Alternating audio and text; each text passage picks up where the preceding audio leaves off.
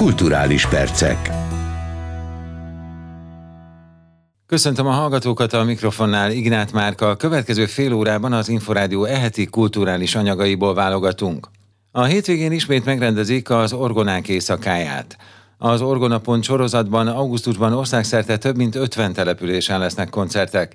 Rozgonyi Ádám kérdezte Szamosi Szabolcsot, a Szervező Filharmónia Magyarország ügyvezető igazgatóját. Ez az az alkalom, amikor megszólítjuk embereket a fürdőkbe, az üdülőhelyeken, a Balatonparton, és megtekinthetik azt a hangszert, ami véleményem szerint a legizgalmasabb hangszer, és mégis a legkevésbé látható, ugyanis ez több mint 90%-ban templomok eldugott karzatán van, ahol a nagy közönség nem láthatja, csak a templom teréből csodálhatja a hangját, és ezen az éjszakán pedig testközelből megnézhetik a billentyűket, a billentyűsorokat, ezek a hangszerek lehetnek 1, 3, 5, 7, tehát egytől egészen 7 manuálig nagyok, van pedálja, ami játszani lehet, és nagyon sok izgalmas kapcsoló, ami akár egy repülő kapcsoló táblájához is hasonlatos. És ezt a hangszert, hogy ez miként működik, hogy szól, hogyan szólaltatja meg a művész, figyelhetik meg, ezek vándororgona formájába járják az országot a Balaton északi partján és a déli partján, a Dél-Dunántúlon, a Délalföldön, de természetesen lesznek kiemelt eseményeink, így például Budapesten a Mátyás templomba este 8 órakor, ugye ez augusztus 6-áról szombatról beszélünk, homokba rajzolt dallamok címmel ad koncertet Mészáros Zsolt Máté orgona művész, Lófalvi Éva hegedű művész működik közre, és a homokba rajzolt dallamokat pedig Véglajos biztosítja. Homokanimáció lesz ugyanis a zene hangjaira, a dallamokra, és ezt a Mátyás templom kitűnő kivetítőjén követheti a közönség a koncert folyamán. Tehát akkor országszerte több településen is lesznek koncertek, és az Orgona Pont sorozat nyitánya ez tulajdonképpen? Igen, igen, tehát olyannyira több településén az országnak, hogy több mint 50 településén, Pécsett a Kodály Központnál is egy kiemelt programunk lesz, Tihanyi apátságban is, Kecskeméten este 6-tól este 10-ig folyamatosan program lesz, és Budapesten pedig számos program lesz. Nagyon nagy élmény volt megtapasztalni az orgonák éjszakája korábbi éveiben, évadjaiban,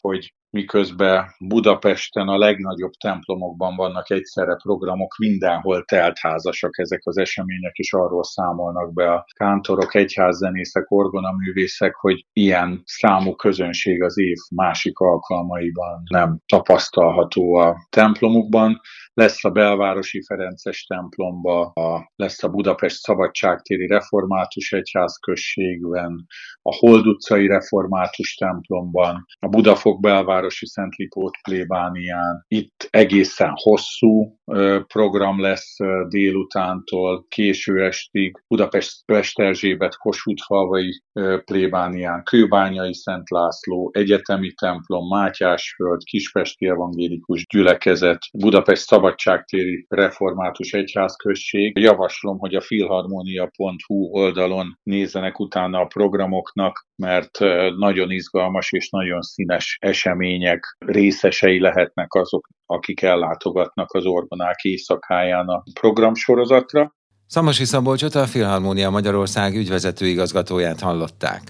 Borfolyó a Duna összeköt szlogennel hetedik alkalommal rendezik meg augusztus 19-én és 20-án a Szent István napi borünnepet Nagymaroson. A rendezvényen idén már öt pincészet vesz részt a Duna két partjáról, köztük nívós nemzetközi díjakkal is büszkélkedő borászatok. A program Nagymaros honlapján és az Egyesület közösségi oldalán található. Tatár Tímea kérdezte a részletekről Koncné Bujovszki Hágát, a Nagymaros Borbarátok Egyesület alelnökét. A legnagyobb kuriózum talán az, hogy annak idején azzal a szándékkal indítottuk útjára rendezvényenket többek között, hogy felhívjuk a figyelmet a Dunakanyar szülészeti borászati múltjára, és nagy örömünkre idén már hat borászat vesz részt valamilyen formában a Duna két partjáról. Szentendre, Dunabogdány, Visegrád, Esztergom, Vác, Nagymaros képviselteti magát, ami ugye egyértelműen azt jelzi, hogy újraélednek a térségi borászati hagyományok. Még további érdekesség, hogy a Duna partjáról, még Helenbárról is csatlakozik hozzánk egy pincészet. Összességében hány borvidék, hány pincészet vonul fel az idei borünnepen? Összességében 13 borvidék és több mint 20 pincészet várja az ide látogatókat. Tényleg ezen a rendezvényen bármit is kedvel az ember, biztos, hogy talál olyan bort, olyan gyöngyöző bort, fröccsöt, rozét, fehér, vörös bort, ami számára kedves és kellemes, hiszen hihetetlen a kínálat, amit ráadásul még kiegészítünk egy pesgő és koktélbárral, aminek már tavaly is igen nagy sikere volt. Itt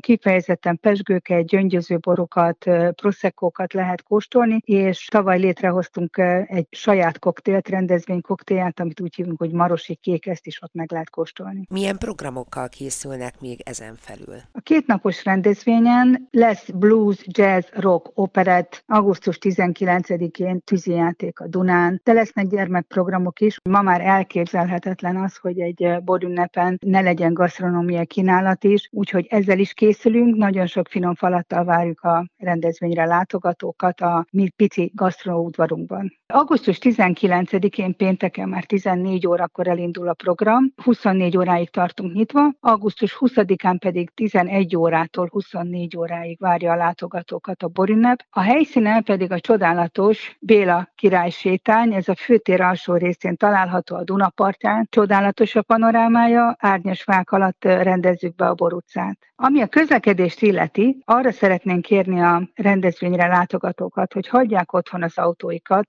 mert így egyrészt mindenki kedvére fogyaszthat. Nagymaros ugye a Budapest Szoba vasútvonalon található, óránként járnak a vonatok, a Nagymaros Visegrád állomástól pedig pár perces sétával elérhető a rendezvény helyszíne. Idén minden két nap 23 órakor külön kompjárat indul Visegrádra. Így a másik oldalról, a túlpartról érkezők is itt maradhatnak nálunk hosszabb ideig. A rendezvény látogatása ingyenes, a kóstoláshoz a poharakat információs standoknál lehet bérelni, megvásárolni. Koncné Bujovszki Hágát a Nagymaros Borbarátok Egyesület alelnökét hallották.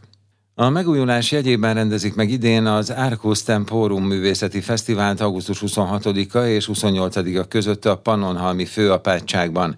A részletekről Rozgonyi Ádám kérdezte Dejcsics Konrádot, a fesztivál igazgatóját. A fesztivál koncepciója nagyjából a 18 év alatt nem igazán változott. A fő célkitűzésünk az volt, hogy létrehozunk egy olyan platformot, ahol a hívő emberek és a nem hívő emberek a monostor falain belül találkozhatnak egymással, és egy olyan tevékenységben, ami mindannyiunk számára új és kihívással telik, jelesül a kortárs és a klasszikus kultúra befogadásában, egy szemmagasságba kerüljünk, és, és ugyanazt a tevékenységet csináljuk, és közben talán jobban megértjük egymást, és kölcsönösen inspirálhatjuk is egymást, miközben még a kultúrában is gazdagodunk. Sok program lesz, de melyek azok, amelyek leginkább újdonságerejűek vagy érdekesek lehetnek majd a látogatóknak a fesztiválon augusztus végén? A fesztivál három napját négy fő oszlopra építjük rá.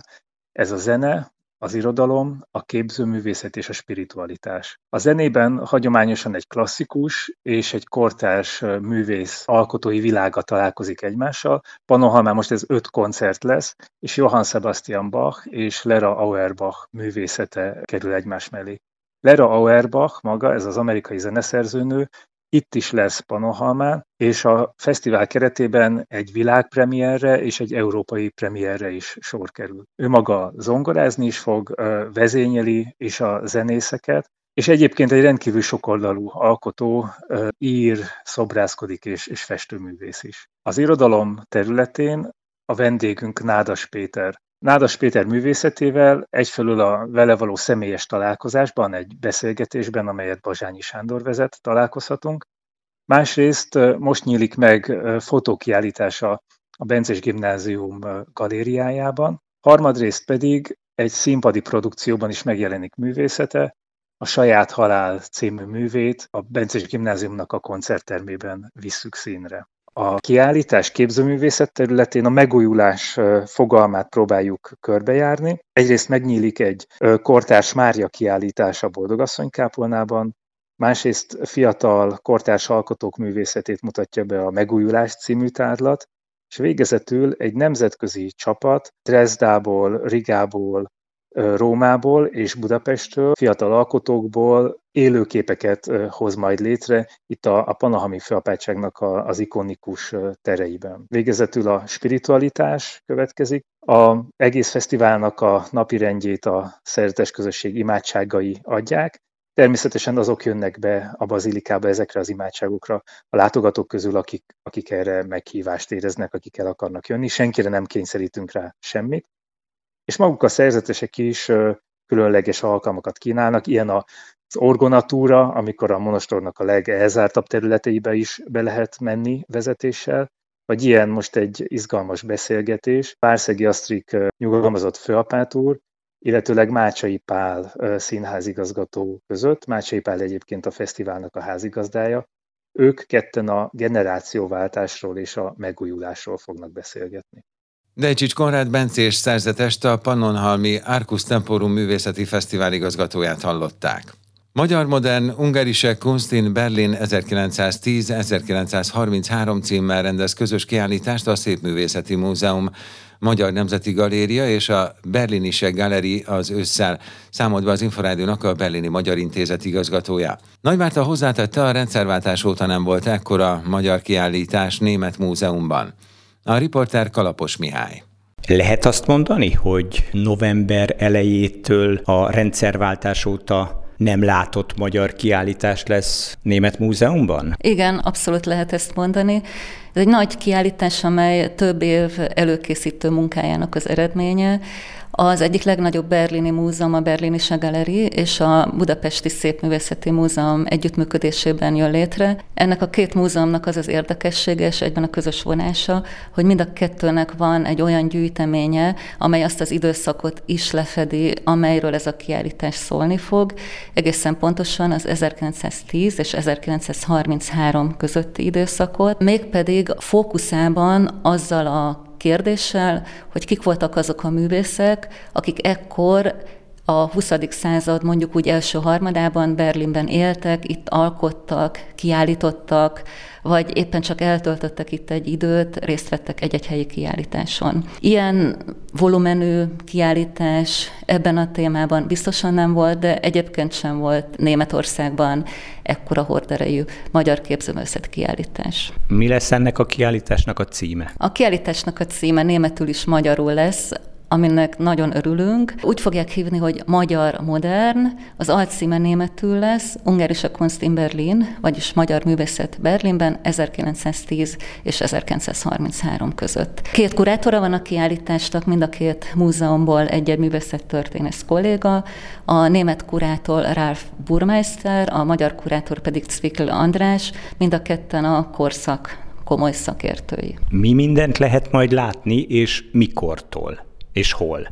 A kiállítás november 3-án nyílik Berlinben, a múzeumot úgy hívják, hogy Berlini Galeri. Látni pedig összesen mintegy 240 műalkotást lehet majd magyar művészektől.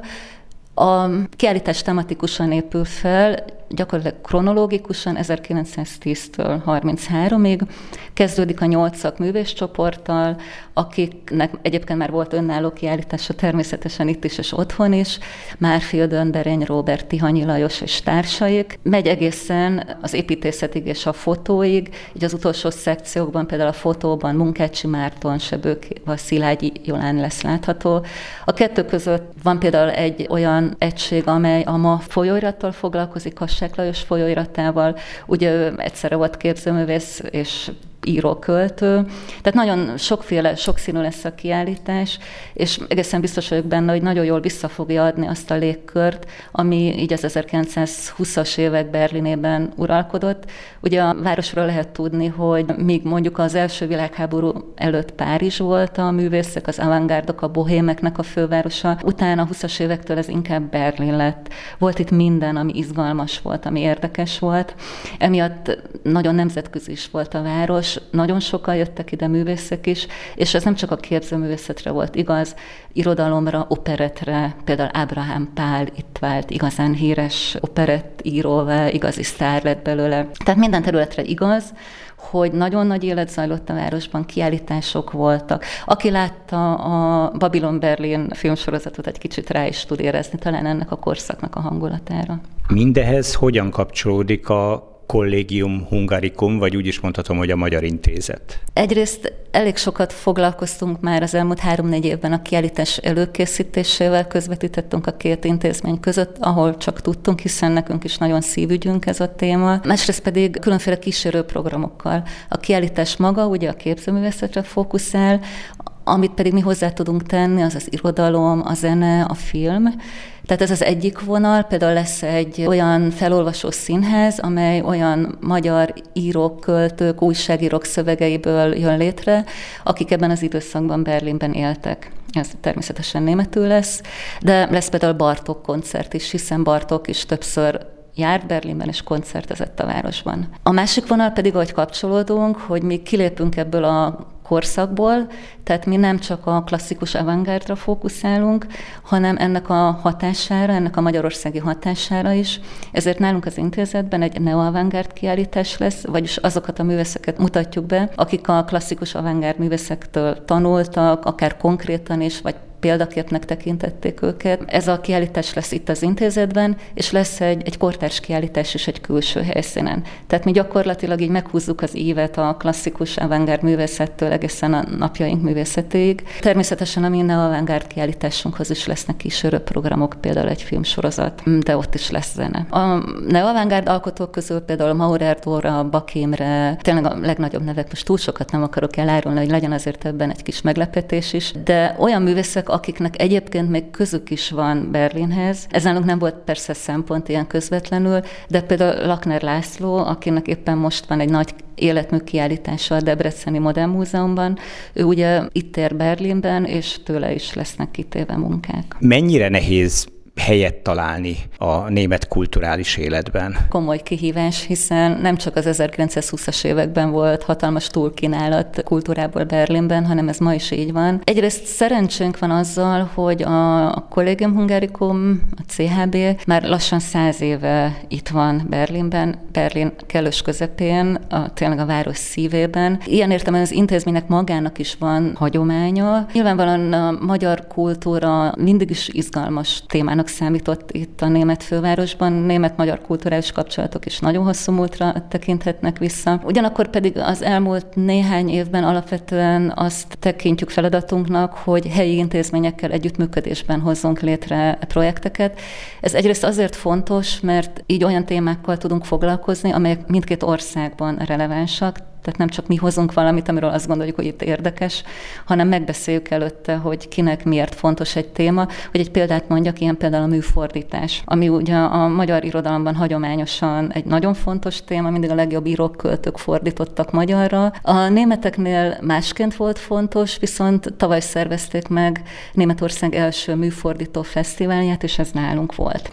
Tehát ez egy jó példa egy ilyen együttműködésre. A másrészt pedig nyilvánvalóan az a feladatunk, és azon dolgozunk, hogy mind a hagyományos magyar kultúrát, művészetet bemutassuk, mind pedig a kortárs művészetet, és mind a két esetben keresünk kapcsolódási pontot, ahogy mondtam, helyi intézményekkel, itteni fesztiválokkal, egyetemekkel, sokat dolgozunk együtt például a Művészeti Egyetemmel. Idén májusban nálunk tartotta az egyik szakág a vizsgakiállításait, aminek köszönhetően tele volt a ház meghatározó, igazán fontos zenei életi emberekkel, tehát, hogy ilyen módon nem annyira nehéz, de mindez azt jelenti, hogy visszakanyarodjak a kiállításhoz, hogy ez általában több hónapos, több éves előkészületeket igényel, hogy megtaláljuk azt, ami közös, és ezt tudjuk úgy bemutatni, hogy mindenkinek érdekes legyen az itteni közönségnek, az itteni művészeknek, és természetesen mindenek előtt azoknak a magyar művészeknek, akik valamilyen módon részt vesznek ezekben a programokban. Az alkotások nagy része majd a Szépművészeti Múzeumból érkezik ide? A Szépművészeti Múzeumból érkezik körülbelül 50 alkotás, nagyon fontos munkák, amelyeket egyébként részben még soha nem lehetett látni Berlinben. Az anyag másik része a Berlini Galeri gyűjteményéből érkezik, és emellett vannak magángyűjtők, akik egy-egy, vagy bizonyos esetekben akár több műtárgyat is adnak. A munkák válogatása is egy elég hosszas folyamat eredménye volt, és ahogy én beleláttam a kurátorok tevékenységébe, ez nagyon izgalmas volt, hogy természetesen jóval több műtárgyat kiválasztottak, hiszen annyi érdekes dolog van, mint amennyit érdemes kitenni úgy, hogy valóban be is tudja fogadni a közönség. Úgyhogy egy idő után már arról szólt a dolog, hogy redukáljunk, és még többet vegyünk, és még többet vegyünk ki, azért, hogy az egésznek meg legyen a maga struktúrája, a logikája, és hogy tényleg érdekes legyen. Nem is biztos, hogy mindig mindent el kell mondani, hiszen annál izgalmasabb egy projekt, hogyha még hagy kíváncsiságot maga után. Ami még fontos, hogy készül egy nagy katalógus a kiállításhoz. Ezt ugyancsak magyar és német művészet történészek közösen írják. Angol és német nyelven fog megjelenni. A magyar tanulmányok egészen biztosan hiánypótlóak itt Németországban, de az is rettentően érdekes, hogy a németek hogy gondolkodnak rólunk, a magyar művészetnek erről a klasszikus korszakáról. És még hadd említsek meg két nevet, akik nélkül a kiállítás nem jöhetett volna létre. Ez a két múzeumnak a vezetője, Bán László, a Szépművészeti Múzeum főigazgatója, és Tomás Köller, a Berlini Galeri igazgatója. Novembertől látható, és meddig majd? November 3-án lesz a megnyitó, és a kiállítást február 6-áig lehet megnézni. Ez, mint megtudtam, az egyik legjobb időszaka a múzeumok életében. November, december, január, ilyenkor szeretnek az emberek múzeumba menni. Biztos vagyok benne, hogy ez is egy nagyon jól látogatott kiállítás lesz, és hogy a címre is még egyszer visszakanyarodjak azzal, hogy magyar modern, azzal lesz tele plakátolva a város, minden kommunikációs anyag ezzel a két szóval fog kezdődni. Azt gondolom, hogy azért ez is egy komoly sikernek nevezhető. Nagy Mártát a Berlini Magyar Intézet, vagyis a Collegium Hungaricum Berlin igazgatóját hallották. A kedvenc nyári könyvük megfilmesítésével lehet pályázni a Cinemira Fesztiválra. A fesztivál igazgatója Lakos Nóra szerint a kezdeményezés célja az, hogy a 13 és 19 év közötti fiatalok minél többet olvassanak és megmutathassák tehetségüket a szakmai zsűrinek. Nagy Béla Ádám összefoglalója. Betiből képkocka címmel alkotói pályázatot hirdet a Jettel és a Buklány. Pályázaton olyan 13 és 19 év közötti fiatalok filmalkotásait várják, amelyek alapja bármilyen nyári könyvélmény. Lakos Nóra, a Cinemira Fesztivál igazgatója az Inforádiónak arról beszélt, hogy egyéni ötleteket és élményeket várnak a pályázóktól három kategóriába lehet nevezni, és 13 és 19 év közöttiektől várunk másfél perces filmeket, és a három kategória az a bookline és a jettelnek a betűből képkocka, ami valamilyen kedvenc olvasmánynak a, az adaptációja, ez lehet egy könyv tréler, vagy egy-egy jelenetnek a kiemelése, vagy akár egy-egy karakternek a történeten belül, tehát elég szabad az, hogy milyen formában készítik el a filmeket, és majd küldik el hozzánk és amellett van a Legónak egy eh, Lego játék, mert 90 éves a Lego, és ott véletlenül animációk fognak főleg érkezni, illetve van egy jövőképpel kapcsolatos, ami pedig a Cinemira Fesztivál saját kategóriája, ami a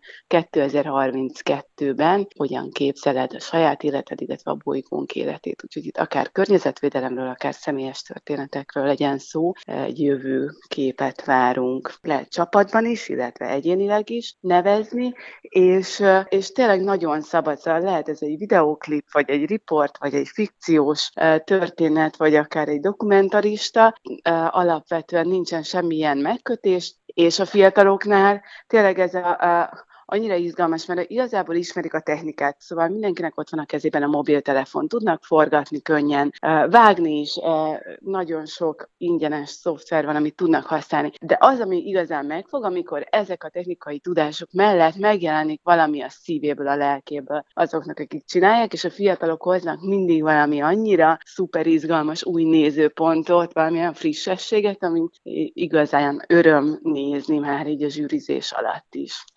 Pályázati shortlistre került alkotásokat a Cinemira Nemzetközi Ifjúsági Filmfesztiválon is levetítik, amelyeket a szakmai zsűri fog értékelni. A zsűri tagjai között megtalálható Magyarósi Éva animációs filmrendező, Szirmai Gergely videoblogger filmkritikus, Puskás Peti énekes színész, Hollósi Jászmin online tartalomgyártó és Lampert Benedek fotográfus.